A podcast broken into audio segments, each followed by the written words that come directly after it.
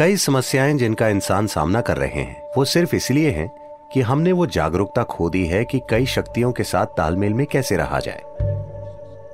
अगर आप जीवन के तालमेल में आ जाएँ, तो आप भी सुबह तीन बजे के आसपास नींद से जाग जाएँगे। उस समय अगर आप बैठकर वो अभ्यास करें जिनकी आपको दीक्षा दी गई है तो उससे सबसे ज़्यादा फ़ायदा होगा।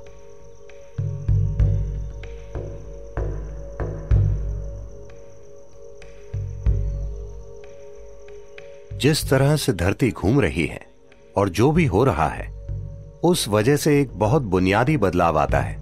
सुबह तीन बीस से सुबह तीन चालीस के बीच। इसे ब्रह्म मुहूर्त कहते हैं। ऐसा बस तैतीस डिग्री लैटिट्यूड तक ही होता है। आपका सिस्टम मनुष्य का सिस्टम एक विशेष तरीके से व्यवहार करता है। यह एक संभावना है। तो एक जागरूकता रही है इस संभावना का इस्तेमाल करने की। आपका जीवन उन कई चीज़ों का परिणाम है, जिन्हें हम ब्रह्मांड कहते हैं, या जिन्हें हम अस्तित्व कहते हैं।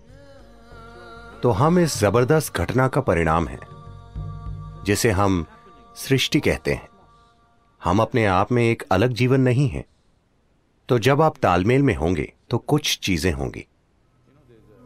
हमारे अमेरिका के टेनेसी में स्थित आश्रम में ऐसे झिंगूर पाए जाते हैं, जो सत्रह सालों में सिर्फ़ एक बार जागते हैं। क्या आपने ऐसा कुछ देखा है?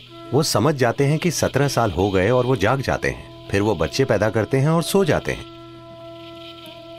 वो समझ जाते हैं कि सत्रह साल हो गए वो भी बिना किसी अलार्म बेल के। तो ये कैसे होता है? मैं कह रहा हूँ कि वो प्रकृति के साथ तालमेल में है। हमने प्रकृति के साथ तालमेल खो दिया है और हमें लगता है कि यही हमारी प्रकृति है। नहीं। कई सारी बीमारियाँ और समस्याएँ जिनका मनुष्य अनुभव कर रहे हैं, वो बस इसलिए हैं क्योंकि हमने वो जागरूकता खो दी है कि उन कई सारी शक्तियों के साथ तालमेल में कैसे रहा जाए, जो हमें वो बनाती हैं, जो हम हैं। तो योग वो तालमेल लाने के लिए है, ताकि आप जीवन के साथ लय में हो। अगर आप जीवन के साथ लय में होंगे तो आप भी सुबह तीन बजे के थोड़ा बाद जागेंगे। अगर आप जागरूक हैं तो अचानक आपके अंदर जीवंतता की एक किरण जागेगी, और अगर आप गहरी नींद में भी हों तो भी जाग जाएँगे। आपके साथ यह होना चाहिए। इसका मतलब है, आप उसके साथ तालमेल में हैं। आप जीवन के तालमेल में हैं। तो मुझे क्या करना चाहिए? क्या मुझे ध्यान करना चाहिए या क्रिया? इससे फ़र्क नहीं पड़ता कि आप क्या करते हैं। आपको वो प्रक्रिया करनी चाहिए जिसकी आपको दीक्षा दी गई है। क्योंकि दीक्षा का मतलब है, आपको कोई अभ्यास बस सिखाया ही नहीं गया है। आपके सिस्टम में उसे उतार दिया गया है। उसे आपके सिस्टम में बैठा दिया गया है। तो वो जो भी हो अगर आप में एक जीवित बीज है, और आप ब्रह्म मुहूर्त पर जागें, और वो अभ्यास करें तो इससे सबसे ज़्यादा फ़ायदा होता है, क्योंकि तब धरती के बर्ताव का आपके सिस्टम पर वैसा ही असर होता है। अगर आप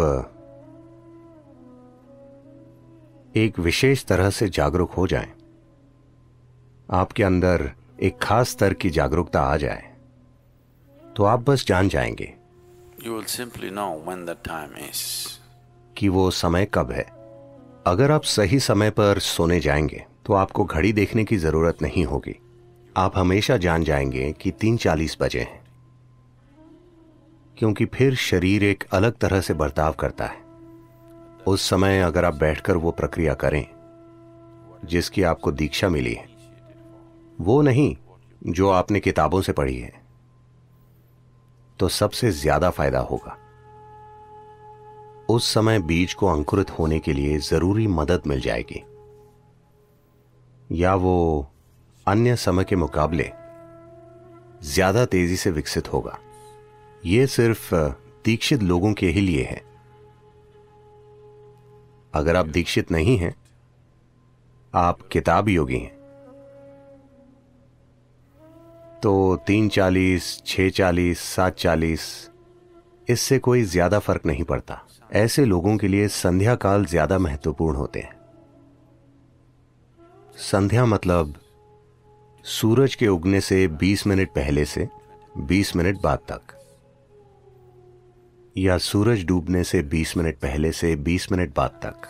दोपहर और आधी रात के लिए भी यही सच है, लेकिन उनकी प्रकृति अलग है। तो ये दो संध्याएँ उनके लिए बेहतर हैं, जो दीक्षित नहीं है।